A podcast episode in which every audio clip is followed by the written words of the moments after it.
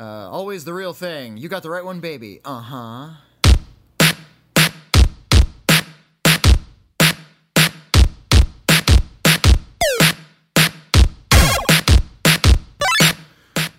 Hello, everybody, and welcome back to We've Got Mail. Ring, where we make seven up yours. We do a lot of soda uh, taglines from ages past. Do the do, damn it. I, I was really entertained when I think it was specifically the diet version of Pepsi, Diet Pepsi, when their tagline was just, uh huh. it was just like a grunting noise. That was it. Like buy Pepsi, uh huh. It's like that. That's like a bunch of ad executives fell asleep at a table. And it's like four in the morning, and they just want to go home. So somebody just gets poked with a stick. What should the slogan be? Just tell me. Uh huh.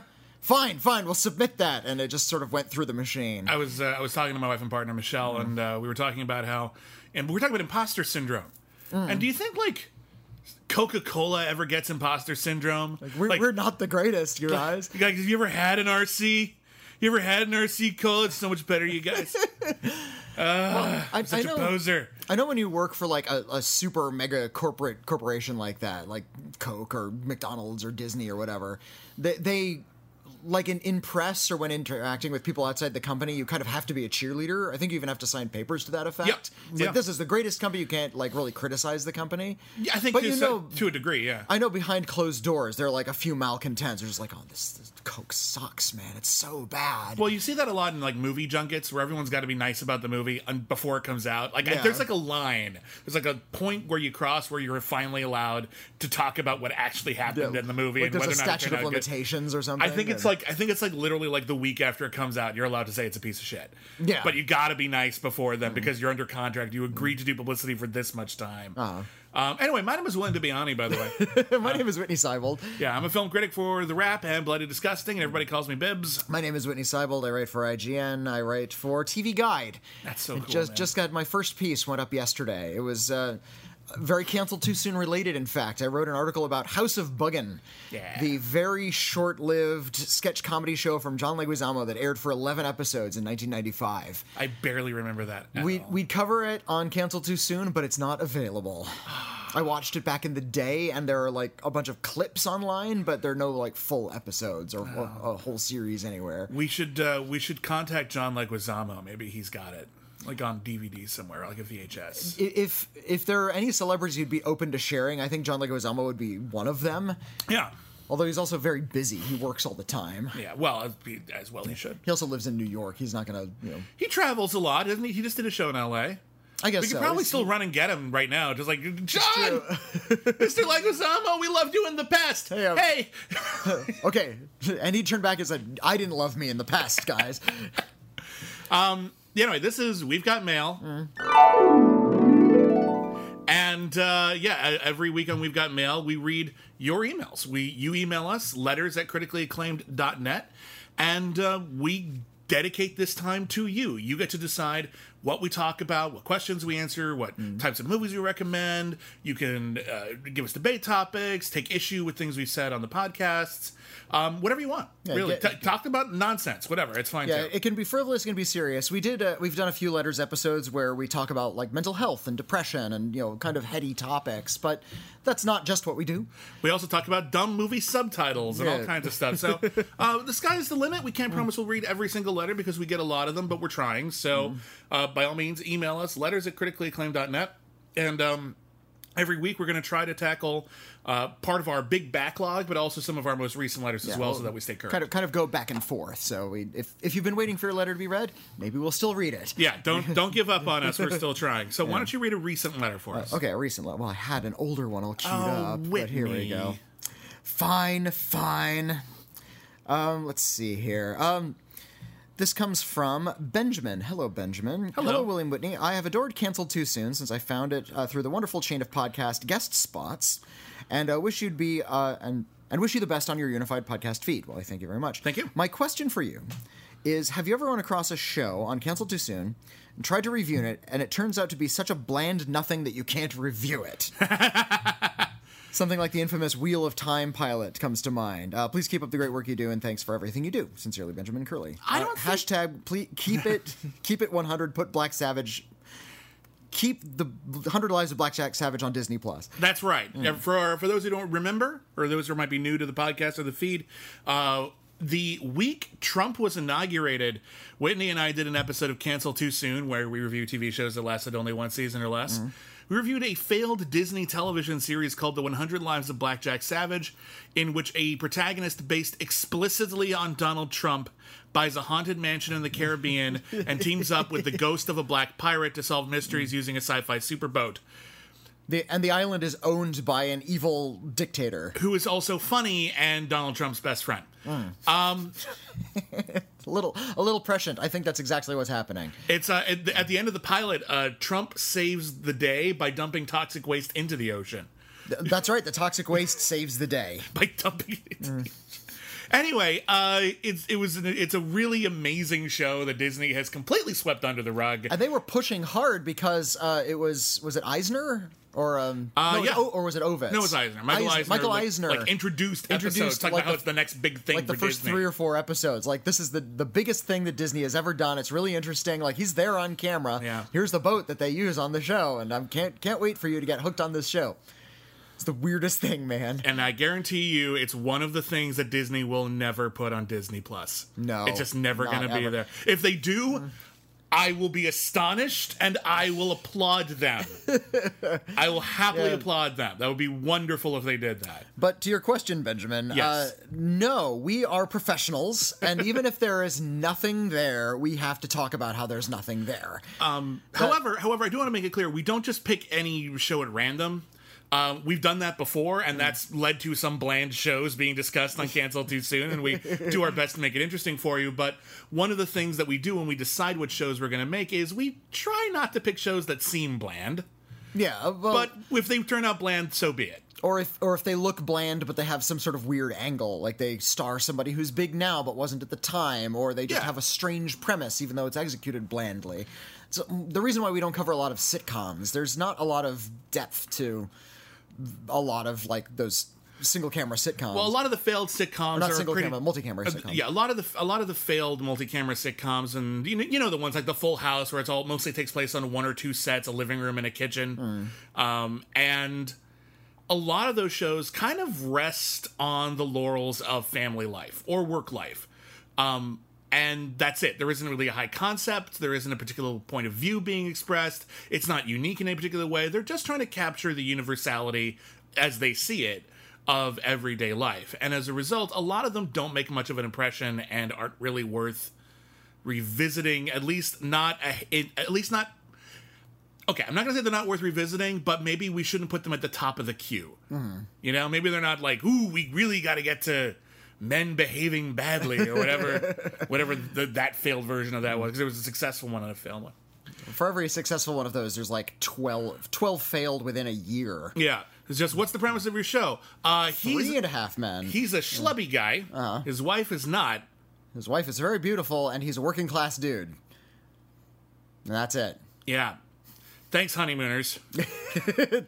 oh, they're all the honeymooners, aren't Yeah, they? Yeah, a lot of them are, and that's and that's fine. And a lot of those shows are actually really good. There's nothing terribly wrong with The something. King of Queens. Yeah, the King of Queens or Mad About You, or a lot of these shows are just about relationships or whatever. But yeah, we haven't jumped at them. But no, if we if we take the time to watch the show, we do the show. Hmm. If we don't take the time to watch the show, well, we won't do the show because we haven't seen it. Yeah. But it's So- a fair sometimes question. we don't know, yeah. it's a Um, fair question. It's a fair question. though. Yeah, but the, there hasn't ever been an instance where we just said we can't talk about this. Like there's No. there's nothing we got. We, we just watch it, and by the time we're in front of the mic, we just say I got nothing to say. Sometimes it, sometimes it's a half hour episode. Yeah. We try not to do those, but sometimes that's all there is to There's just it. not a lot of richness to it. Yeah. Anyway, let's move on. That was a good question, though. Thank you. Uh, here is a letter from Gabriel. Hello, Gabriel. Hello. Oh, and by the way, sign if you sign off your letters, that's what I'll read. If you don't sign off your letters, you're name redacted. Yeah. I, I'm not going to read your name off of a subject line or anything. Yeah, Casey didn't want Yeah. to, to be known for whatever uh, the question was. Greetings, William, Whitney and William. I have a story related to your podcast that I'd like your opinion on, but first a correction is in order. Okay. I was listening to the review of the live action Aladdin a while back, and Whitney pointed out that one of the lines in Friend Like Me was changed from the original line. Well, Al- Alibaba had them 40 thieves, Scheherazade had a thousand tales. he said that they changed the line to Scheher- Scheherazade, he had a thousand tales, which would mean the songwriters unknowingly gender swapped Scheherazade. As much as I would love for this to be true, simply from a comedic standpoint, this is not the case. After doing some research, I found that they simply changed the name uh, and changed the pronunciation of the name, pronouncing the E at the end, sounding like he, Scheherazade. Oh, okay. I'd never heard it pronounced that way. I definitely never uh, heard that. Out. I don't know which one's accurate, but Right. that's that's actually really good to know. Thank you. uh, For The that. line remains the same. I just thought you guys might appreciate this little info. Well, thank you. That- That's a little bit of enlightenment. We always appreciate being corrected. We want to be accurate whenever we can. Uh, but here's the story. Uh, the other day, my father and I were driving around on business. For reference, I'm 23 and my father will be 59 in September. Okay. I studied film in college, so this was before September. Okay. So, happy birthday, Dad. Whoops. You're 59. Uh, I studied film in college as part of my major and review movies regularly, whereas he represents your average moviegoer. I don't mean that condescendingly. I decided to put on some of your podcasts because these drives can take several hours. We listened to your Caddyshack 2 episode, and he was annoyed with your opinions of the first film. He said, The movie doesn't make any sense. That's the point. You're just supposed to laugh at it. Why are they dissecting it? I explained that you are analyzing the film and your thoughts on it so that you may be you may compare it to its sequel properly. The next episode I put on was the Gods of Egypt episode. In the middle of your review of The Night of Counting the Years, he spoke up again. You were comparing and contrasting Egyptian and Western culture and assessing how your American upbringing affects how you experience and view movies. He asked, Why are they talking about American civilization and all this? Why aren't they talking about the movie? I replied that you were contextualizing your. I'm, I'm using my best cantankerous 59 year old dad voice. I picked up on it. Uh, I replied that you were contextualizing your thoughts with the background information. He said, but why are they interjecting themselves into the film? Why are they making it so personal? They should just talk about about the film and not bring themselves into it. This is where it gets fun. So we found ourselves in a debate about the nature of film criticism. He was arguing that a review should be as objective as possible and that it should tell you what the picture is about, who's in it, and whether it's good or not. I was saying that the whole point of a review is to relate your personal experience with a movie and that the purpose of a film critic is try to bring new insight, and that once you state whether a film is good or not, you have already brought in subjectivity. Also, once everybody reviewed movies in the manner proposed, there would be no point of art at all because every review would essentially be the same, just with a different verdict. He elaborated, stating that a critic should tell you their opinion of a film, but that they don't have to bring themselves and their personal experiences into it. He believes that many critics bring in as much knowledge and as information as possible because they are full of themselves and want to seem intelligent and important, which I don't doubt. I don't think you two fall into this category. In response, I brought up Robert Warshow's famous quote about a man going to the movies, how a critic has to be honest about what he saw and what he felt. This branched out into many, many avenues, which I won't waste your time with. Although there was a pretty funny exchange where my father said, Then film critics should just be people who tell you their opinions. And I said, Exactly. I would like to know your take on this. I try my best to explain to him uh, where you two were coming from for your in depth analyses while also stating my own viewpoints. But of course, no one could better describe your mindsets than yourselves. Please give yourselves give your thoughts on this if you could. Love what you do and keep up the great work, Gabriel. I've had variations of that conversation so many times, especially on Twitter. Um, there is a school of thought about criticism um, that is very functional. That some people just think they just want to know what is it about, who's in it, and yay or nay, thumbs right. up, thumbs down. Well, and and th- some people that's all they want from a review, but that's not really worth being a film critic for that. I- like, Ironically, it was Siskel and Ebert, two critics I admire greatly. Uh, Ebert's one of my personal heroes, Yeah. in, professionally. Um, they are incredibly intelligent. You read their reviews, and they are very insightful, and they tell you about where they come from and how films should be viewed. But when it came to their TV program, and I think Gene Siskel had this ethos, he said that people didn't want to tune in to see that analysis necessarily. He just wanted uh, something that could be kind of boiled down and put on a poster and kind of it was easily digestible. So they came up with the thumbs up, thumbs down thing, Right. which they copyrighted. That's theirs. Uh, and in a, a lot of people turned to Siskel and Ebert and decried them for cheapening film discourse because of that. And even they were frustrated by that. They didn't like being that reductive. Yeah, it was, and it's the reason why on, on critically acclaimed, we do our C minus to C plus. We Mm-hmm. had a lot of people write in saying, "Hey, listen, the discourse is nice and all, but at the end of the day, I don't know whether you're recommending I see the film." Mm. So we toyed with a bunch of different opportunities, and eventually we put it out to our listeners. Oh, how, how do we grade this? And uh, it was um, it was Fozzie, right? Yeah, it was Fozzie Nelson. Fozzie Nelson came up with our rating system uh, for the B Movies podcast. It was B minus to B plus, and we Hmm. adjusted it slightly when we did critically acclaimed. So now it's C minus to C plus. which actually makes a little bit more sense to me because C is just flat average. um, but we, we just wanted to make it clear: do we think it's good? But that's a really unimportant part of the conversation as far as we're concerned. Um, some people need that, and that's fine, and that's part of it. But we're interested in the discourse about film, Yeah. and people work their asses off to make movies, and if they turn out great, we want to talk about it. If they turn out bad, we want to talk about it. If they turn out mediocre, we want to talk about that too. Movies don't exist in a vacuum. Movies are not binary, good or bad. Hmm. And it is completely impossible to discuss them objectively because movies are trying to connect with you on a personal and emotional level, even the superficial ones. Hmm. They're just trying to entertain you, but that's a personal thing. It's about taste. And Yeah, taste is very personal. Uh, uh, objective reality is for the sciences. That's what that's what science exists for. And indeed, most of the sciences admit that it's and there's still a lot an of, impossible and there's dream. a lot of bi- bias in that. In the fact, you know, we get down to quantum mechanics. Well, we measure it and we change the results. That's that. There, Yeah. There's there's no objective reality. Yeah, we, we If you wanna get philosophical we about it, but- uh, we strive to be honest and earnest and as even-handed and fair as we possibly can. But that's not objectivity. Yeah, a, a lot of people feel that it is the film critic's job to be the consumer advocate. Because a lot of people do look at films as a product they buy, which indeed it is. It costs they, money to see a They movie, go yeah. to a theater and they have to pay money to consume a product. And I think that's part of our job, but I don't think it's the most important. Part. It's it's certainly part of our job, but we're looking out for the consumer's aesthetic well-being, the health of their soul. I'm not exactly how to put it. Well, we're, we're, we're looking out for the consumers. We're also looking out for the art form, Um, mm-hmm. Yeah. and the history thereof, and the and the future potentially. Um, there's a lot of things we're trying to do all at once. Film criticism isn't just one thing. I Mm-hmm. think that's I think that's the problem people run into a lot when they think that, especially in the arts, that your job is to do one thing. Every Mm-hmm. artistic job, and indeed film criticism, is an art. All art is a reaction to something. Mm-hmm. Film criticism is just a very specifically we're reacting to films. Yeah. But And, and and all art is criticism. All art is looking at the world and criticizing and approving or disapproving of something out that's out there. it it 100% is. That's absolutely correct. So, again, I don't think objectivity is possible.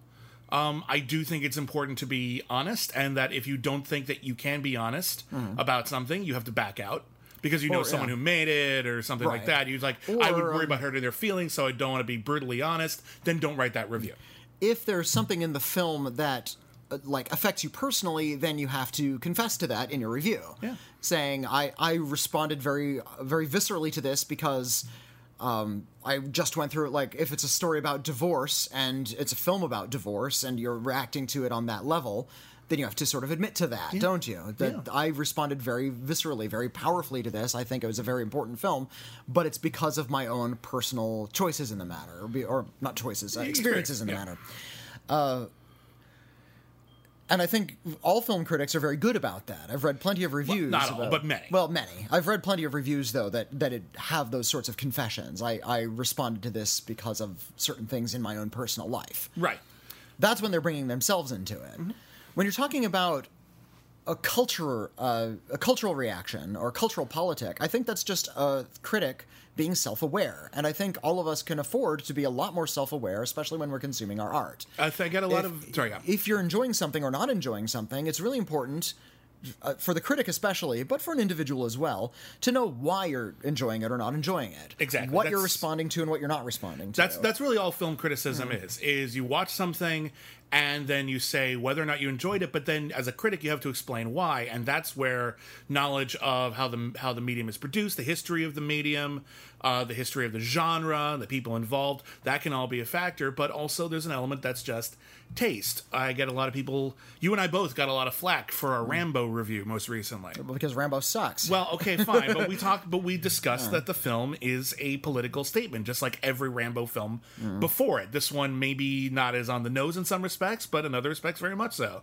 And a lot of people are just like, well, why can't you leave that out of it? Well, because if you find racism distasteful, you might not enjoy it very much. Yeah. So it's relevant.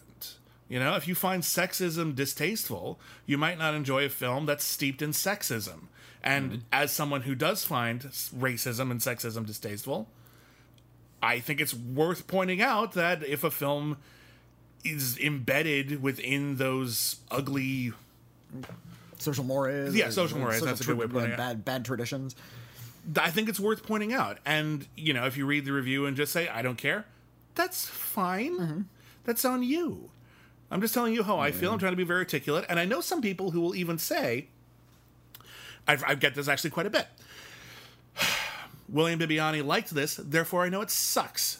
Or vice I versa. that- I get that from my family. But here's the thing that means we're doing our job great. Uh, it means you know what to expect from us, what our taste is, and you can follow what we would perhaps say, and like you can adjust your taste according to ours. It's this is not yeah. quite the question that was offered, but again, it's not a film critic's job to reflect the taste of the mainstream audience. Mm. It's a job to know a lot about movies and write about them clearly and hopefully entertainingly, and that's it. that's that's Yeah. most that's most of it basically. Yeah, and, and who are we? Well, we're film critics. And who are film critics? Are are we better? Are we full of ourselves? We can be, just like anybody. that's that's not a not Yeah, a question. A lot of people are full of themselves. But uh, the only thing, and I've said this plenty of times before, the only thing you can say for sure about a film critic is that they've probably seen more movies than you have. Uh, even if you're a voracious consumer of film, it's likely that a film critic is consuming more professionally, which means they've seen a lot more, and you can kind of infer that they have a little bit more insight to bring to a film. They've probably seen a lot of trends and a lot of uh, actors and a lot of performances and a lot of uh, stylistic changes over the years a lot earlier than you did because they've seen a lot more of uh, they have a greater sampling as it were Yeah. are, are we full of ourselves are we trying to seem smarter no we've just seen a lot and we want to point out what we've seen and we have to explain why what we're seeing now might seem really shocking to somebody who's seeing that thing for the first time but is actually old hat for us Yeah. And when we do that, we're encouraging you to look back, to go back to those early examples and see how something that came before might be better. Yeah. In any case, um, We're, I- we responded not very well to Joker. yeah, because I found it. I Some found people it, really, really loved it. Well, maybe that was an encour- maybe a, a bad review might be an encouragement for you to go see The King of Comedy Yeah. and understand why we're not so impressed by that thing done in Joker. Yeah. Um, again, a, a lot of people, uh, and a lot of people have opinions on how film criticism should work without actually doing film criticism. Mm. But that's true for a lot of different fields. People feel that way about politics. People Yeah. feel that way about all kinds of things. It's not weird. It can be frustrating, but anyway.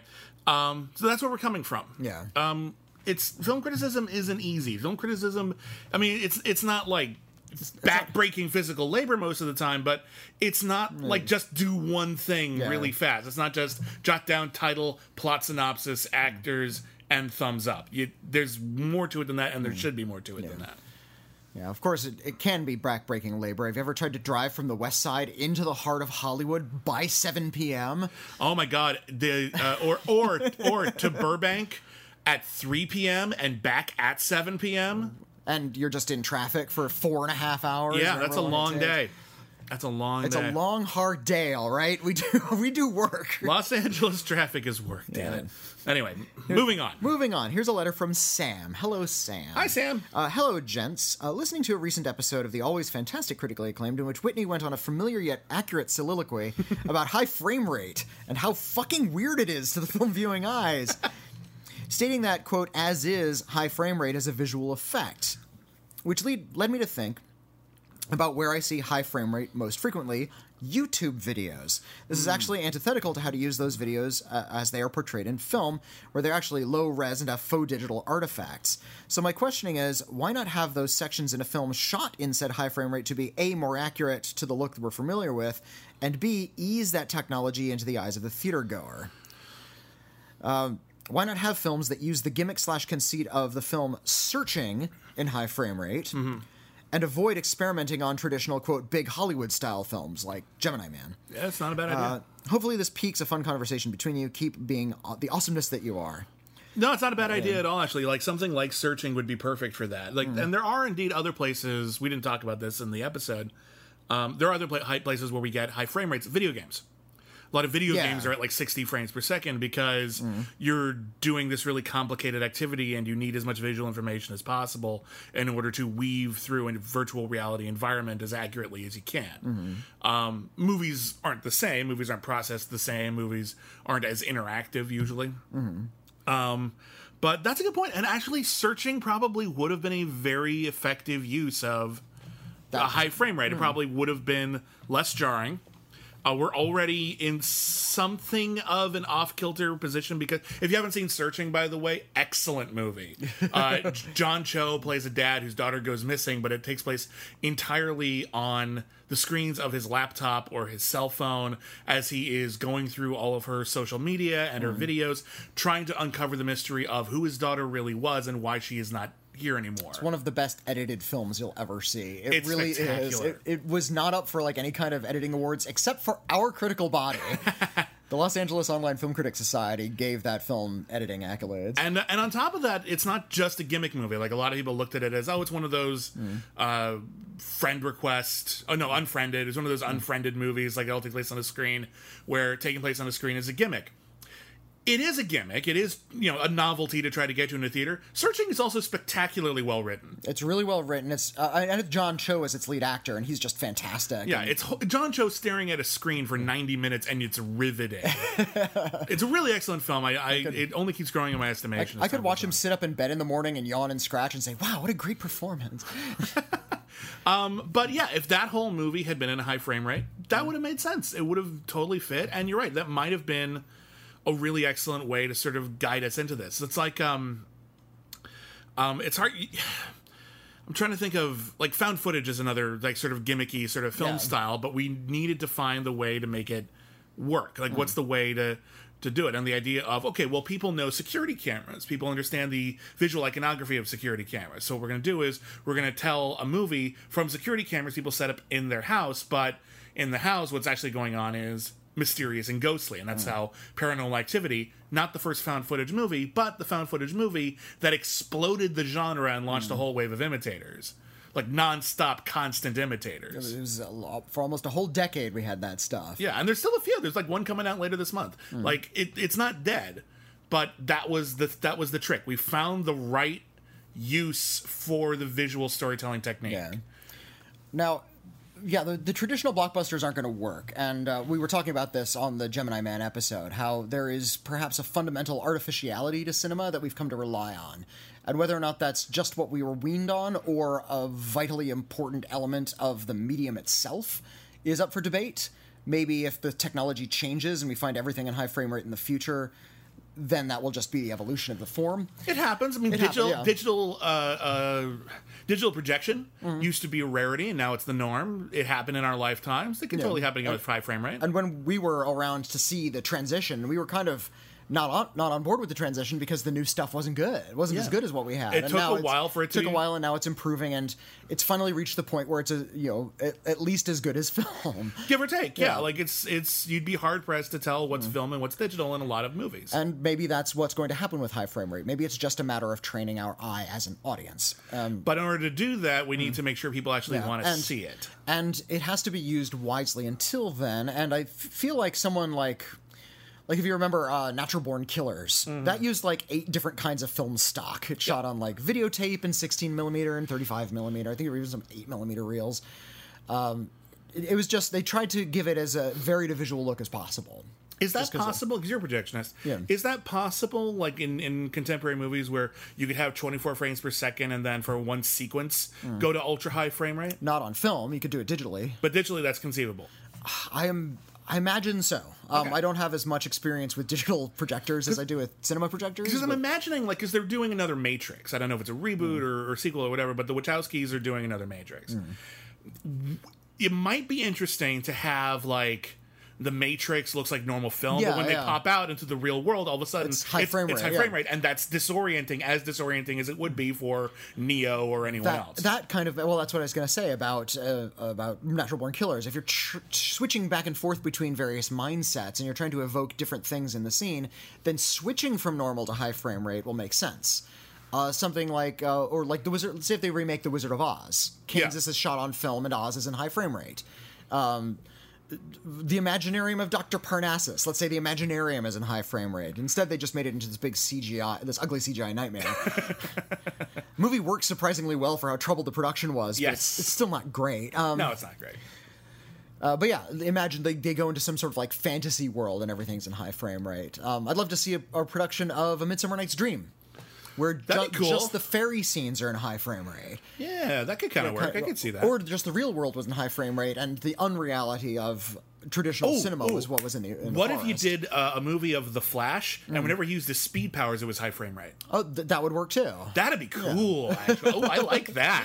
And you could like kind of switch rapidly back and forth between the four. That would be a good way to train the eye. I like that. That's kind of neat. Um, yeah, Because there's, there's this thing I noticed it when I saw The Hobbit uh, in a high frame rate. The first 30 seconds or so, everything looked like fast motion because I wasn't used to seeing so many frames and together, and it looked like everything was moving too quickly. My eye adjusted very fast, but that would work for The Flash, who's supposed to move too quickly. Exactly. Yeah, I, I dig it, man. Yeah. so there there are ways to use it. I think Ang Lee just used it badly. Uh, he, he's enamored with this new technology. He's trying to push the new technology, and he's not doing it right. Now, the cutting edge cuts both ways. I think I, that's basically it. think, We're trying, yeah, we're not always going to succeed. I think by trying, however, he's still pushing the narrative forward. And I, I think because Peter Jackson tried and failed, years later, Ang Lee tried again and failed, somebody's going to keep on trying. Well, you look at it in And, historical uh, context. Like, look at how long it took between when we invented 3D technology and, uh, surprise, they were trying that in the silent era. Yeah, Like, yeah. you can actually, there was a museum uh, piece they did at. at um. Oh, was it LACMA or was it at uh, Hammer? Okay, whatever it is, there was a museum thing they did in Los Angeles, and they had early 3D test reels from the silent era. Hmm. It wasn't until like the late 2000s that we started ma- making that effective enough that people actually wanted it. uh-huh. Like go, there were- go see it in theaters. Like people would intermittently try, and there'd be a few successful gimmick 3D movies over the years. If you adjust for inflation, House of Wax, starring Vincent Price, this 3D novelty film, Mm-hmm. still one of the highest-grossing films in, in American history.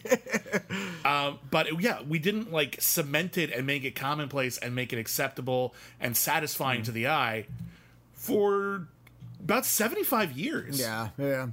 And I'm, I'm thinking uh, the analog I'm going to go to is George Lucas. George Lucas was very, very fond of digital technology. He said this is the wave of the future, and he pushed hard. Yep. The reason we have digital cinema, cinema is largely because of the efforts of George Lucas, almost single-handedly. Well, he practically blackmailed them. Oh, you want to Yeah. show a Star Wars movie? You got to you got to project. Yeah, exactly. Yeah. He he made uh, he shot uh, Star Wars: The Phantom Menace on film and on digital, and it was mostly digital film. A lot of it was on green screens, but there were a lot of practical effects as well. Mm-hmm. By the time he made the film that followed that, um, Attack of the Clones, that was almost all on green screens. Uh, there were full CGI, most many full CGI characters. There weren't a lot of practical elements, and he wanted it to be projected digitally. It looked like crap.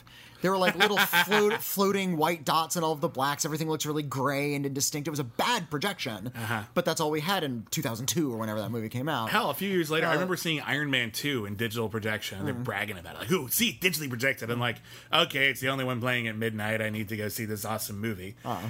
There was a digital artifact on the screen the entire time. Oh, like a little dot. like a little square or something Oh, like that. Like it was like the entire, and I'm like, okay, we are not here yet. Can we put this on film? and when we get here, cool, but we're not. But uh, I, th- I I kept on reading all of these articles back in 1999 about Maxivision 48, and uh, Maxivision 48 was going to be this new kind of 70 millimeter film stock, celluloid film, like physical film stock. It was, I think, it was made of a new kind of polyester resin that was like even more flexible and more indestructible than the usual polyester resin that they were already using. It had a new kind of dyeing process, uh, so the dyes would not fade. Uh, it ran through. It ran at 48 frames per second, and it ran through the projector on these like special air blasters, so it technically never touched the projector. So Oh, it I remember hearing It about would that, remain yeah. in like pristine condition no matter how many times you ran it. Yeah, there's no scratching. Yeah. There's no nothing. It, it always looks good. and, yeah. and all and the people like just the press and the critics who were able to see Maxivision 48 said it was the best thing they'd ever seen and it was it paled in comparison to digital but because of George Lucas and all his shenanigans that was the one that was pushed that was the narrative that emerged this is the way of the future and that indeed here's where we are everything is now digital everything's shot digitally Well, you're, you're saying digitally. digital paled in comparison to Maxivision. Yeah, in terms of quality Okay, yeah. it Max- sounded like you said the other thing. Sorry, Okay, no, no. Uh, yeah, digital was not as good as Maxivision, but that everybody said this is what we're going to have to do. Everything's going to have to be digital from now on. You don't have to deal with these big clunky prints. I can lift things. I'm fine. Right. Well, there's well, the, the, one of the issues with cinema and Mm. with distribution is standardization is important. Standardization, well, also mail. Uh, Yeah. Actual, just the post office. Getting a print, especially if it was a Maxivision 48 print, which would have been like gigantic 70 millimeter reels, it's got to co- weigh like 100 pounds for a single movie. A little Yeah. truck, a little digital truck that you plug into a, a digital projector, it's it's in like a miniature suitcase. It's the size of a DVD box set. Yeah. It's tiny. It's easier to mail one of those. Yeah. Now you can mail movies on little like keys, little thumb drives on some projectors. Anyway, uh, to get back to the overall point, um, I do think that there is a use for high frame rate. Mm-hmm. I don't think we found it yet. I think you have a very good idea in terms of using it in terms of uh, movies that are about digital projection, digital screens. Mm-hmm. Um, I like Whitney's idea of intercutting between and movies where it's thematically appropriate. Um, I think we'll get there, but we're not there yet. Yeah, I think on- once we get used to the intercutting, uh, then somebody will come along with an appropriate use of the uh, of that aesthetic. And then once it gets normalized, maybe mm. then we can put every movie there, and everyone will be mm. sort of fine with it. Yeah. But I th- still think there's always going to be. And don't mind adding new tools to the toolbox. I always hate it when we take them away. Yeah, and I think yeah. there will always be a place for the original frame rate, just as there's always a, mm. a place for black and white. Yeah. Because it's a visual aesthetic that has a purpose. Oh, I just thought of something. Uh, you've seen Jacques Tati's Playtime, right? Actually, I haven't. Oh, you haven't. There is a shot in Jacques Tati's Playtime where we follow somebody going into an apartment building, and the the entire side of the apartment building is glass, Mm-hmm. and you can see six units, three on top and three on the bottom. I think it's a full six units. Yeah. And it's just a lockdown shot, and you can see what's going on in each of the units. And if you look carefully, you can see people like passing from one unit like into a back room and it looks like they're interacting with what's going on in the next unit. It's a Oh, Jacques, cool. Tati, Jacques Tati kind of joke. Yeah. Where it looks like they're affecting reality in the next apartment over. I feel like if you're going to do a high frame rate, like super detailed image, like you know, 180k, 1 million k, whatever it is, just do a static shot of like a city block Yeah. and let us find the little miniature narratives hiding in each one. That'd be cool. Because we'll be able to see all that detail now. That's a good use of high frame rate. That'd be cool. Because if you're going to include that much detail, you need to have a much more complicated shot. I dig it. Because we have to absorb that much more information. I dig it. That's So- insanely so complicated, get- but I dig it. It's a it's a, a a medium that is now adapting to more complicated images. I agree. We just- just, have to adapt to No, them. I don't mean the images is complicated. I mean like to pull it off with that level of choreography Yeah, that yeah. need would be insanely complicated, but And- and probably worth it. It'd be it's kind of- fascinating. yeah, kind of where we need to go, I think. yeah, maybe. Uh, let's do another one. Here's a letter from Jim. Hi, Jim. Hi, Jim. Uh, gentlemen, I haven't written in a while, and like every human, I like to hear my name said out loud. Jim, Jim, Jim, Jim, Jim. Dim dim dim dim dim dim dim dim dim dim dim dim dim dim dim dim. Thank you for all your content while I distill whiskey at 5 a.m. in the morning. Wow. Uh, as your job, I hope. You can have a hobby. That's true. Yeah, That's true. people like whiskey. Uh, we're, we are the angels taking the share. Uh, while listening to some of your soundtracks of films from recent years like A Star is Born, Aladdin, and Into the Spider Verse, I started going into the soundtracks of film musicals. It began with La La Land, then Robert Preston's The Music Man, and some uh, some of the animated Disney films. Eventually, I came across a soundtrack to 2005's version of The Producers. I dug this movie then and now. I think Lane and Broderick are able to give a genuinely enjoyable performance after performing the same act presumably hundreds of times. Uma Thurman is Uma Thurman, and we all love Uma Thurman. It's fun to see John Barrowman with blonde hair. I still believe to this day that Tobey Maguire is uh, one of the auditioning Hitlers. I didn't spot that. I actually, yeah, I think I saw that once when it came out. But yeah, Okay.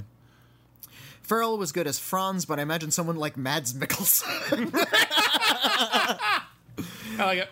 That would, that would have been great. Have been- Mad- Mads Mikkelsen can actually be quite funny. Yeah, just he's usually game. he usually plays heavies. He's all. game, yeah. Uh, what do you think of this film? Uh, do you have any other favorites in movies that turned into musicals, turned into movies genre? Which would you like to see? Any answer other than Spamalot is incorrect. Thank you again and keep up the good work. Key change, Jim. Um, I I saw the producers. I've seen the, the original producers many times. It's a brilliant, brilliant, subversive, challenging comedy, and it's really funny and it's great. Um, I never saw the Broadway production of the producers. I did see the movie once, and frankly, I wasn't feeling it. Um, it felt to me like the staginess of the musical version kind of took away from I don't know, just sort of the naturalism of the performances I liked in the original. It's a broad, silly concept, but I believed in Zero Mostel and I believed in Gene Wilder that they were real characters who were embarking on this crazy journey. And um, yeah, it just, felt- it just felt a little phonier to me in the remake. yeah. Uh, I also wasn't super in love with the with the songs. I couldn't hum one of them to you now. Um, it's okay. I prefer the original. Uh, I, I'm not a big fan. I, I I also think it's just okay. Uh, I Yeah. I think yeah, like you, I'd I'd seen the 1968 film way too many times. So by the time I just sort of hear the same jokes repeated with sort of a wink to the audience, it's like, well, I, I know the jokes already. You don't have to wink now. I feel like when you do it, when you do a movie um, and turn it into a musical on Broadway, um, the half of the fun is seeing someone recreate the movie. Like, oh, and, and we're doing that. You know, the thing you like. We're going to do a slightly different version. Because well, and also it's on stage. We have to have live actors doing it. It's a completely different medium. Yeah. And now we have to see how can we do this film in uh, uh uh, you know in a Broadway uh, production. Yeah. There's a SpongeBob SquarePants stage musical. How the hell do you do that? That's an animated show about a sponge. I'd be Okay, fascinated. what do you do? Well, you get a kid, and you put him in little pants and a beanie, and you have him leap around in like little yellow shorts. All right. Yeah. In any case, um, that I think is a little more interesting usually Hmm. than translating it back into film. I feel like what you end up is like that one Michael Keaton from Multiplicity where he was a copy of a copy and he just wasn't that sharp anymore. Um, however, it has been done and it has been done well, specifically with Little Shop of Horrors. Yeah, well, yeah, I guess so. That's a good one. The, That's uh, a really good one. That that is a good one. The original is is awful. Jack Nicholson's fun in it. Yeah, he has like one scene. He's still fun. he- he's uh, yeah, very young Jack Nicholson. He's the, he plays the Bill Murray, I guess, in the 1986 film. No, Stephen Martin.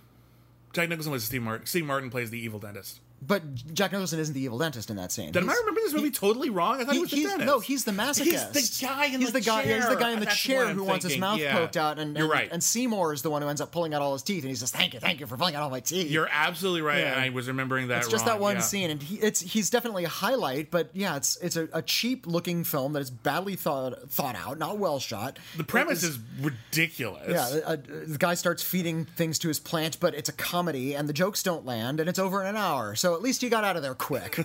Thank you, Roger Corman. Uh, And then some mad genius had the idea to turn that into a big Broadway doo-wop musical. well, off Broadway, but yeah, Well, you know what I mean. Like, eventually, I think it eventually played Broadway, didn't it? it was. I think it was revived on Broadway eventually. But Um, and the music is great, Mm-hmm. and the plot is just weird enough that it works well in the arch musical genre. Mm-hmm. Um, and when they put it back onto film, it was nothing but an improvement. And it has a great cast, and it has great musical numbers, and the visual effects are awesome. Excellent special effects in that movie. Yeah. So that one works because I feel like in that one, I feel like the producers as a musical, and again, I never saw the Broadway version, I did mm. see the movie. They're not really transforming the producers as much as they are sort of mm. adding songs. But whereas Little Shop of Horrors, turning that into a musical completely reshapes the entire narrative. Yeah, yeah. Changes Well, the tone, changes the, think- the vibe, changes the, the the appeal, everything about it. And then when Hmm. you put that back on camera and now you can make the visual effects better than they were on Broadway or in the original, it still feels like you're moving forward. Yeah. Uh, a movement of the 1968 producers to the stage is actually a movement forward, I think. Because Mm-hmm. the original film is about theater producers, it's about staging a musical. Why is that a film? That should have been a play to begin with. Makes sense. And so to bring that to the stage in a big budget sort of way, get a big star cast and make it about these people who are trying to put on Springtime for Hitler. It's uh, all of a sudden this gigantic big budget piece of subversive nonsense oh, not not even nonsense. It's kind of pointed satire of, Yep. of the Broadway uh, mindset. Yeah. So it makes sense to move that to stage. When you move the stage back to the screen, it just rever- reverts how uh, reveals how backward that whole process is. Uh, A serious question. The producers came out in the late 1960s. yeah. That's only about 25 years removed from World War II.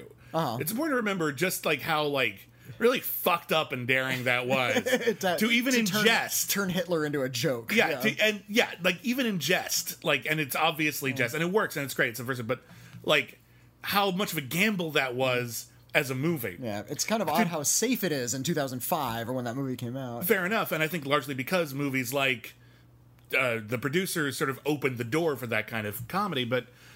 Um, I actually wonder if it had started as a Broadway musical, would it have been rejected for the same reasons they expected the play to be ejected to in the first place? Probably, Would, yeah. Would it have been a little less palatable as a broad bit of pageantry? It's- as it's, opposed uh, to the subversive cinema stylings of Mel Brooks. It's possible that Mel Brooks even pitched it to Broadway producers and got rejected. I would be curious to find that out. It's like, fine, I'll make a movie. Uh, the- you know, you you Broadway types won't be afraid of a movie because there's uh still to this day a definite divide between film and stage. Yeah. The, the two worlds, like actors do move back and forth. Actors do, but yeah, the, the, the attitudes towards the different uh, forms remain divided. Uh, as for films that started as a musical, moved to stage, and moved back to screen, there aren't too many examples. No, there really Um, aren't. Um, that's why I brought up Little Shop because it's one of the few. It's also really good. Um, Hairs- Hairspray is the other one. Hairspray's a good one. Hairspray's a good example. I actually never saw the the remake. I never saw the movie remake. Oh, okay. John Travolta. I never saw that. It's fine. I've, I've seen all three versions. I saw Okay. saw John Waters' film. I saw a state a, a stage production, and I saw the original uh, or the re, the remake film of the musical. I don't know if I've seen any of like the big stage musicals based on movies. Like I did, I've, even the ones I've heard good things about, like Kinky Boots or or uh, Mean Girls, Yeah. which I hear are really good. Um, Well, or I- Legally Blonde or any of those. Like I just, they, I just haven't. The the notion of turning a film into a like a big Broadway stage musical. Uh, is a relatively new innovation as well. I remember when it first kind of started up. I remember when Big was adapted for the stage. Like that's a little odd. You're taking Yeah, it's weird. Because I remembered growing up, it was all about how stage musicals were this sort of rarefied, glorious thing, and we're trying to capture that magic and put it on film, and rarely succeeding. Yeah. And now all of a sudden, Broadway wants to take from films the lesser form. harumph, harumph, I pop, I pop. And, Well, that's uh, why when I think about like what movies would you like to turn into musicals, my I tend to veer in the direction of camp. Yeah. Like I would love to see Batman and Robin the musical. Why not? That would be it's great. Practically a musical as is. Yeah, you, it, it fits. It's broad. It's silly. It's they already did a Spider-Man musical. Yeah, why not? And just take this thing that has become a cult oddity, Uh-huh. whether you like it, whether you love it or hate it. Most people have at least seen it. Uh-huh. And it, we find it fascinating just how completely wrong it is. Like everything about it feels Uh-huh. like a mistake. like every single choice was the wrong choice. But that could be fascinating in an outlandish camp musical on stage. That could be really yeah, great. Which they've done with Evil Dead. There's Evil Dead musical. There's a Plan 9 musical. There's a Reefer Madness musical. Reefer Uh, Madness musical is really good. Oh, that's another one. Yeah. Reefer Madness musical. Uh, the the original is you know this awful scare film. Uh, the musicals I actually never saw it live, but the movie version of the musical starring um, Kristen Bell is great. it's really funny, and the music is really great, and it, it works. It's really good. I would love to see a stage musical of shock treatment. Yeah, that'd be good. Because the Rocky Horror started, the Rocky Horror Show was on stage, and then they turned it into the Rocky Horror Picture Show, and it became this long running cult phenomenon, which is still going to this day. Yeah. And then they made Richard O'Brien in the '80s made a sequel, and it wasn't as well regarded. It still stay runs on theaters occasionally, just because of its connection to Rocky Horror. Yeah, and I maintain that the music in Shock Treatment is as good, if not better, than the music in Rocky Horror. The soundtrack is 30 times better than the movie of, of Shock Treatment. And I like the movie okay. The mm. soundtrack is Yeah. exceptionally good. Like seriously, whether you see the movie or not, I think it's on Spotify or whatever. Check out the the the soundtrack to Shock Treatment. Mm. It's a bunch of really brilliant instrumentation and complicated lyrics and jokes upon in jokes upon in jokes and it's a delight. Oh, toaster. Bitching in the Kitchen is really great. Yeah. Uh, yeah, the Micro digital awaker. Why are we always sooner or later? we'll stop or we'll get sued. Not not just by the producers, but because we're terrible singers. Hey, Okay, I'm a terrible singer. thank you. You're fine. I can do karaoke. Okay, You can carry a tune. Oh, I can carry a tune. I- I- I did wouldn't sing put you in- in one of the three tenors anytime soon. I did sing in my youth choir. I, do, I can at Yeah. least carry a tune, which is failing as I get older. Eh, what are you gonna do? It's advice. But uh, Mm. I, I feel like, I feel like uh, just what the stage provides is not something that cinema can capture all that well. Yeah. And I know we've talked a lot about this. When we talk about Chicago, I always bring this up about how just sort of the, the immediacy and just the certain, for lack of a better term, just the magic Hmm. of live theater, the life that's in live theater is not something that can be put on film. And there Not are there, there are plenty of good film musicals. Some of which are actually But- like just filmed stage musicals. Like watch the movie Zoot Suit sometime. Yeah. They just filmed the stage musical, but really dynamically, and they put the camera on the stage and everything, and it's great. I Mm. love that movie, but it's it's it's got that sort of pageantry and mm-hmm. showiness and slight phoniness of Broadway. The, the the whole thrill of the theater is you're seeing a person in the same room as you Yeah. actually singing that and performing that in real time. Your connection with that performance is going to be all the stronger because you're there. Yeah. It, that's that's what life is. Cinema is recorded. It's it's a, an artificial li- art form by dint of its tools, Yeah. and you're not going to get that same thing. And when they let actors who aren't professional singers try to sing their own parts, it's just embarrassing. yeah. All right, well, let's move on. We have, I think we have time for one more letter. Okay, let me call it up here. Maybe two if they're short. Okay. Um, this is a, bit long, but I think it's Okay, uh, let's do it. this is a recent one. Uh, hi guys, I'd appreciate uh, if you took a, a closer look at Joker. In terms of its genre positioning. I was a bit frustrated in your discussion of the film by the unflattering comparisons you made to films like Christine and King of Comedy. I feel like this is comparing apples and oranges, and is largely unfair as a basis or uh, for dismissing or critiquing the film. Okay. More specifically, I feel that as two film critics who so often claim to respect genre and espouse genre literacy, you gave short shrift to the particular genre positioning of Joker. It's, Joker. It's clearly a film that subsists within, or if you like, exists in dialogue with, superhero cinema or comic book movies, as we've come to know them as a dominant, the dominant form of the 21st century Hollywood blockbuster. Surely it's highly appropriate to approach Joker then as a superhero adjacent film. As such, we need to take into account its positioning within that ecosystem to look at the ways in which both it both partakes and plays with those conventions, pushing and pulling at those genre parameters. Perhaps the first thing to note is that Joker is innovatively simply is innovative simply on the grounds that it is the first supervillain origin story ever attempted within contemporary blockbuster cinema. Is it not? So, given that it's the first, how does it push and pull on pre existing genre parameters as established by the accumulating canon of blockbuster superhero cinema since Iron Man and the Avengers? And perhaps one piece that is remarkable here is that it's defl- that it is deflationary or demystifying. Deflationary is not a word I've heard before, in the sense that it supplies a backstory that brings the Joker down to earth. In other words, part of what made the Joker celebrated in the first place was his quote motiveless malignity.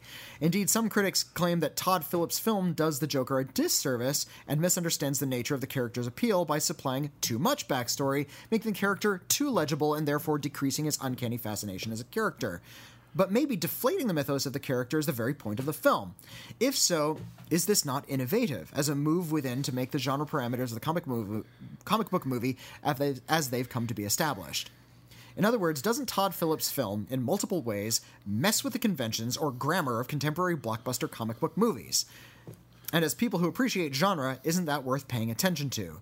What is genre anyway but a set of movies which, with subsequent films within that genre, partake of and play with and play off of, pushing and pulling, and in the best instances, creating new and innovative patterns and shapes? Isn't 2019's Joker an exemplary instance of this? Thank you for your thoughts. Uh, that is a really articulate and well considered rebuttal This is to from our arguments. from uh, from Dara. Uh, Dara, that's an excellent letter, and you make some excellent points here. I take issue with a few of them, and I'm going to debate a few of them, but I do think those are really fine examples of ways we can interpret films, the same film, slightly differently, and emerge with different perspectives. Uh, to start with, I do want to take issue with one thing, which is: is it the first supervillain movie? It is not. Uh, first off, you got to you can go back at least as far as Danger Diabolik, which we've covered on our show. But you're talking about contemporary, contemporary, Contemporary, well-known, big, uh, big company superhero characters. Uh, Suicide Squad had been Yeah. the origin of Harley Quinn before this.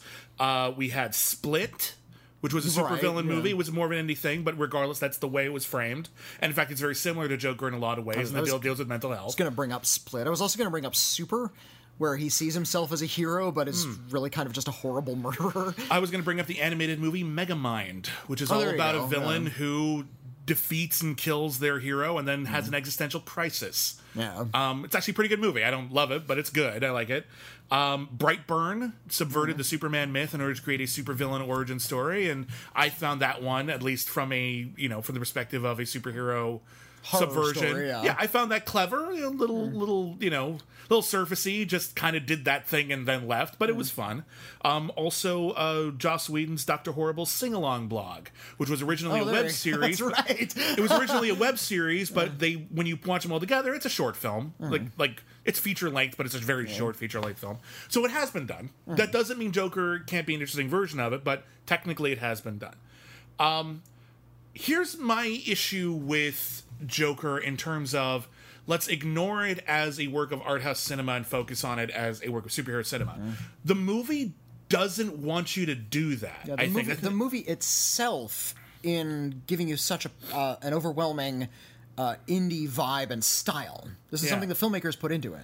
yeah. Uh, that it is actually requesting of the audience for you to look past uh, its genre. Yeah, they're, they're telling you you need to take this seriously, and by name checking not other superhero stories, but films like Taxi Driver and King of Comedy, they're the film is putting itself within that context. Yeah. and therefore it's only rational that we will try to judge the film within that context. And the danger of that, when you try to openly compare yourself with classic movies, is that if you don't hold up to that standard, even if you only come close, you pale in comparison, and that's a shame. But let's talk about it as a superhero movie because one of the reasons why we didn't discuss this in too much detail in our initial review is because a lot of the superhero adjacent or just flat out embracement of the superhero genre stuff comes towards the end and it's kind of spoilery. Yeah. So we didn't want to get into it in too much detail at the time. But um, by the second half, and especially the last third of Joker, what started off as a story which you remove the name Joker and maybe the clown stuff, you just place it with literally anything. Could have been any urban vigilante movie. Yeah, yeah. It could have could have been a, a, like a riff on Death Wish. Yeah. Um, about halfway through it, Thomas Wayne starts becoming an, a key uh, member of the, of the supporting cast, at least in terms of the plot. Thomas Wayne, that is to say Bruce Wayne's father. Bruce Wayne, that is to say Batman. Yep. And Bruce Wayne shows up. Uh, and then by Bru- Bruce Wayne is a character in the movie. He's only like nine, but yeah. and then um, by the end of the film, uh, the whole world is in disarray because of something this outsider has done, um, perhaps without really intending to. Uh, and there's a huge riot in the streets of Gotham City. Uh, people are dying. Presumably, people's origins are being created as we speak. Not just the one we see, but others even. Um, even that was done by Batman Begins. Yeah. That's how Batman Begins ends with. I- I- The, the Scarecrow character. yeah, the Scarecrow literally frees all of the mental uh, uh, patients in Arkham City, and they all go on a running amok. That that's been done before as well. Uh, but you know when you when you start to see the superhero positioning after a half of a movie where it doesn't have that vibe, it begins to feel like it's trying to cheapen what it had set out to do at the, the beginning, mm-hmm. and it starts to deteriorate as a film because it had oh excuse me it had, it had previously asked us to ignore genre, and now all of a sudden it's asking us to embrace a lot of really typical stuff. How did the how did the Joker get a lot of minions? Well, it turns out there are a bunch of cloud mask wearing rioters who are going to follow him and see him as a symbol. So now he has he has servants. I- so I now buy it. That- that- that makes I buy it, but now we're positioning for this fatalistic idea of what we know the Joker to be. And the other thing that frustrates me is I think that goes both ways. I think both of these things are actually sort of undermining each half.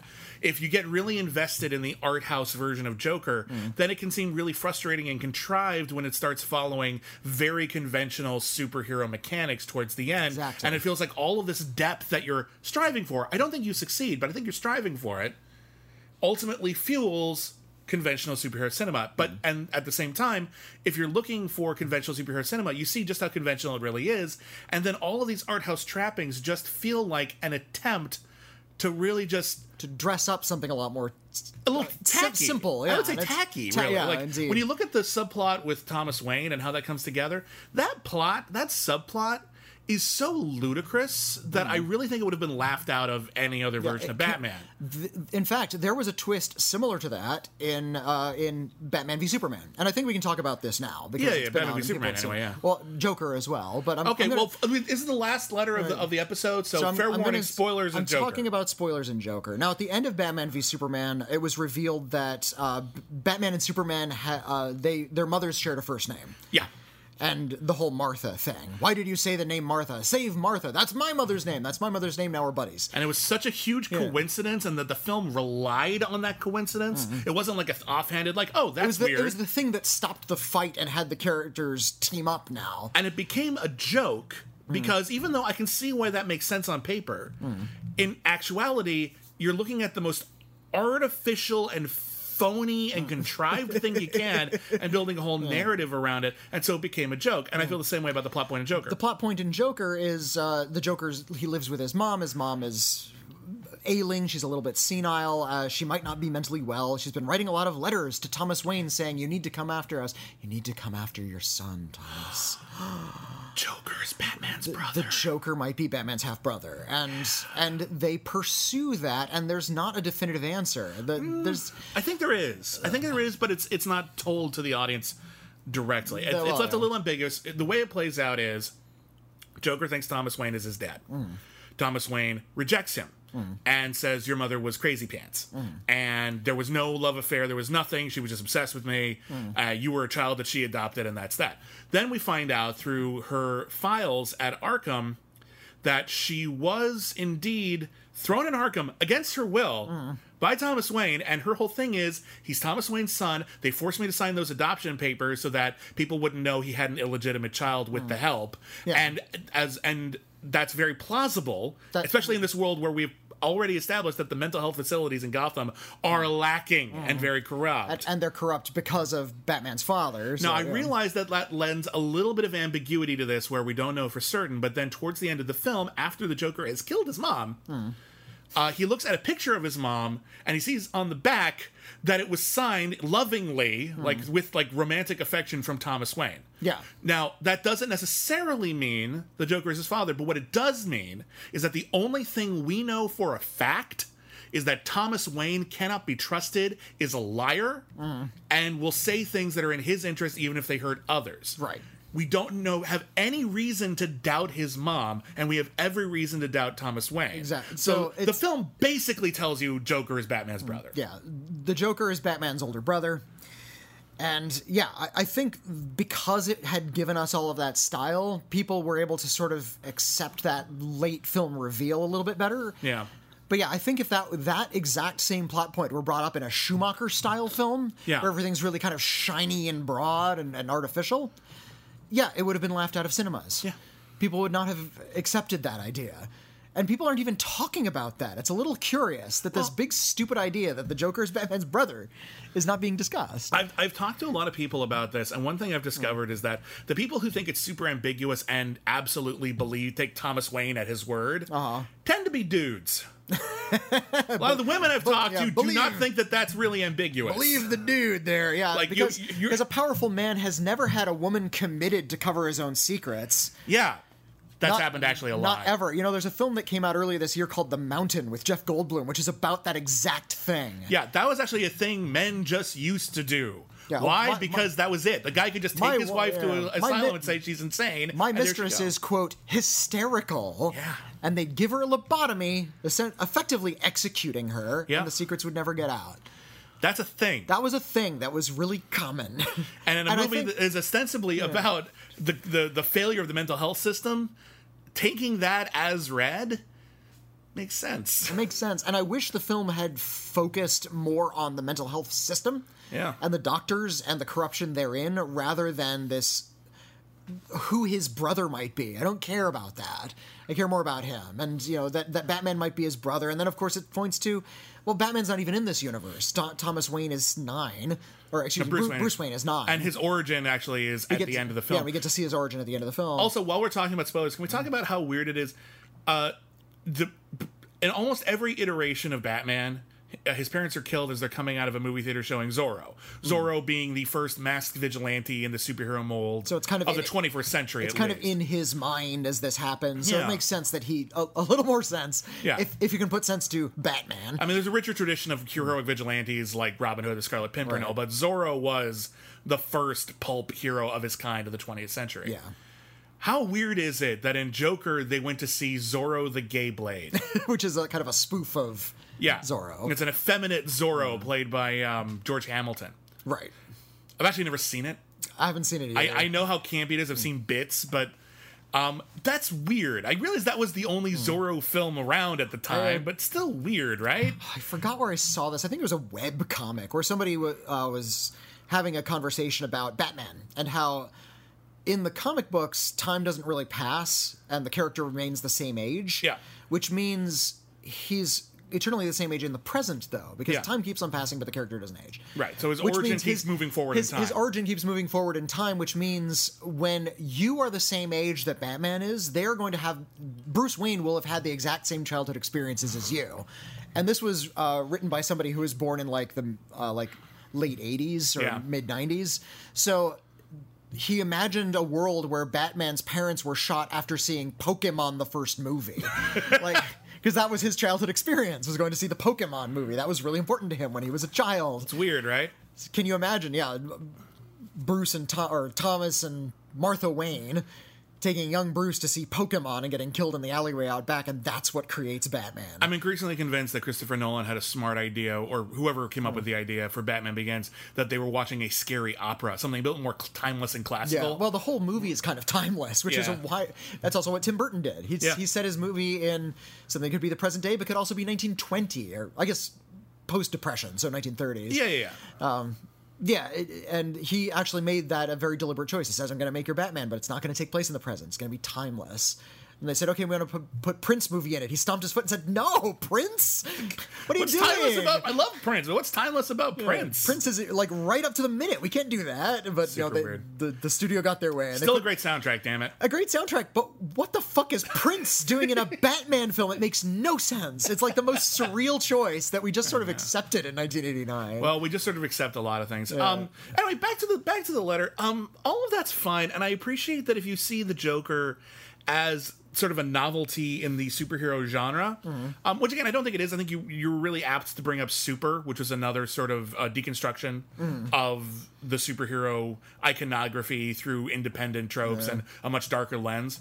Um, yeah, I don't think it's quite that novel. Um, and I do think that the by trying to have its cake and eat it too, by trying to be taken seriously as an art house film, but then finally segue very tidily into a superhero universe, the movie kind of torpedoes both interpretations. yeah, yeah. So ultimately, I don't particularly care for it along those lines. However, once again, that was a really well written letter, and you don't you, you're not wrong. Well, you brought just- you brought up a good point for us to think about Yeah. because um, I, I had dismissed that argument uh, in my review because I think of its style. I think I was encouraged to think of it as a, su- a certain genre, and I wasn't really taking it into consideration as a, a superhero riff, even though it's the Joker.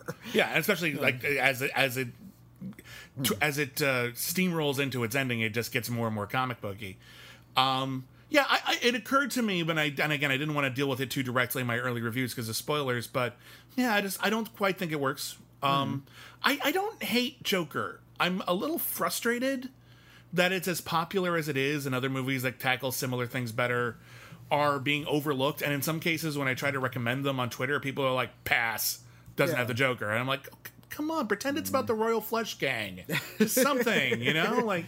That, was- that I find was- frustrating, but that's not really the movie's fault. I just like find a- it kind of shallow and and uh, yeah, kind of tepid. you, you know Batman comics. Who's like a big bruiser villain character, like just a big strong man, Uh, like that just hits with his fists. Solomon Grundy. Solomon Grundy. Let's say you were never really here as a Solomon Grundy origin story. Well, he's a bad guy, but Well, exactly. You were never really here. He's kind of. Well, no, I guess he he's is not. sort of. no, he's a hero. He's, a, good hero for hire. He's a good yeah. guy. That's that's not quite. Who's right. like a vigilante character, vigilante tough guy. like a big tough guy vigilante, just a, a Punisher type. The Punisher. yeah. He's pretend he's the Punisher. Pretend he's the Punisher. Yeah, you mentioned this before. You're, it's not perfect, but it's about right. Mm. It's close enough. It's close. Yeah. It, he's he's a recognizable genre figure, is my point, and that, Yeah. and you were never really here. But it's not at all about genre tropes or genre attitudes. Yeah. It's about depression because that's what that violence does. The other thing about the popularity of the Joker is it means we're going to anyone who has any sort of critique about the film will be forced to defend that critique until the end of time. Oh, God. we can't just say I think I've said all that needs to be said. Nope, someone else got to bring something else. I don't know. Th- things kind of cool for a while. Like I, I wasn't so affected by uh, Avengers when it came out in 2012. Hmm. It's like that's okay. It's, it's it's like a Saturday morning cartoon, and everybody says, like, "Yeah, isn't that great?" It's like, well, that's kind of a problem, right? It's not that complicated. No, I wanted it. Saturday morning cartoon. I think it's a good Saturday morning cartoon it, movie. it is the platonic ideal of a Saturday morning cartoon. Yeah, I think it- I And think it did what it set out to a, do. A triumph unto itself. I just wanted something a little bit more nuanced and complex, and I wasn't getting it. And uh, uh, I think a lot of people are now sort of coming around on it. It's like, okay, when it first came out, it's the best thing imaginable, and now people are putting it fifth or tenth on their list of the, their favorite Well, MCU. That's one of the ones where the novelty really was important at the time hmm. because no one had done that giant superhero crossover movie, hmm. and there are a lot of people who still wondered: Is this going to work? Are they going to be able to get enough screen time for all these characters and actors so that everyone who's a fan will feel hmm. satisfied and will then work as a story? And I've seen ensemble films before. It can work fine, guys. I- I know, but just it was- didn't work with superheroes yet. Yeah, exactly. But it hadn't been done with superheroes yet. Can it work? And the fact that it did was so mm. impressive. My God, the wind chimes are loud today. The, Just the so win- loud. Hey, you know what? A cool day. It's fine. I'll take it. It's it's Um, getting colder. It feels like autumn finally around here. I know you're right. It'll probably mm. cool eventually, but there are certain films that just stay in the discourse, mm. And they end up being very divisive. and the they- more you have to defend your position, the more strident your position seems, even if you're not that passionate about Yeah, it. yeah. So I'm a little frustrated that Joker is getting all this credit for doing something very superficial, whereas Yeah. films that are actually like about mental health and don't and don't stop where Joker stops. Mm-hmm. Joker is like, and then they defunded mental health. And okay, and then what happened? And then things were then, bad And then he became a supervillain. It's like, like wait, what? that's that's not a complex conversation about mental health. There's so many better films about that. So that I find frustrating, but it's not. I don't really know if it's the movie's fault. I just find the movie bland and disappointing. I think I'll, I'll need to wait a few years and watch it again, and maybe I'll, I'll sort of appreciate it a little bit better. I'll happily watch it again at some has point. I just, you know, I'm not going to rush out and see it in theaters right now. Okay, that's it. Thanks for listening to our letters episode. That's right. Uh, this has been We've Got Mail. Uh, thank you very much for listening and joining us and being awesome. Um, Where can they find you online, William? I'm at Twitter. I'm at William Bibbiani. And we're at Critic Acclaim. We're at Critic acclaim. I'm at Witney Seibold. I am still selling my radio show. Uh, Yay! it's called The Tenth Muse. It is about a time traveling lesbian bar and a talking crab. Well, those are things in it. It's it's about other character, human characters as well. But uh, yeah, uh, if you can contact me via whatever social media you have, I'm on Twitter, I'm on Instagram, I'm on the Facebook. Evil, evil Facebook. I'm on it. My goodness. I know, I'm Uh, frustrated con- too. Contact me. You can pay me via uh, PayPal or Venmo, and I can email you a copy. And I think you'll enjoy it. It's 30 minutes long, and uh, it's got a full cast, music, sound effects, the whole schmear. And uh, don't forget, you can write into We've Got Mail letters at criticallyacclaimed.net. Uh, and if you are so inclined, if you are not already a Patreon subscriber, thank you to everyone who is, uh, you can head on over to patreon.com slash critic acclaim. And uh, for a, we have a variety of different tiers. Uh, for one dollar a month, you get to vote for future episodes. Uh, for five dollars a month and up, all of those tiers, you get bonus podcasts that are just for our Patreon subscribers. We made them exclusively for you. They're about every Best Picture nominee ever, every Star Trek episode ever, TV, movies, and miniseries, commentary tracks. We do Google Hangouts, the whole nine yards. Um, and uh, yeah, we just want to give a special thank you to everyone who already subscribes. And if you can, cool. Um, if you can't afford to contribute, leave us a review. Uh, link to us if you can. Just tell people we're out there. Maybe you'll you'll you'll spread the word, spread the good news about critically acclaimed. Um, and I guess that's about it. So thank you everybody for listening. Sincerely yours, Bibbs and Witney.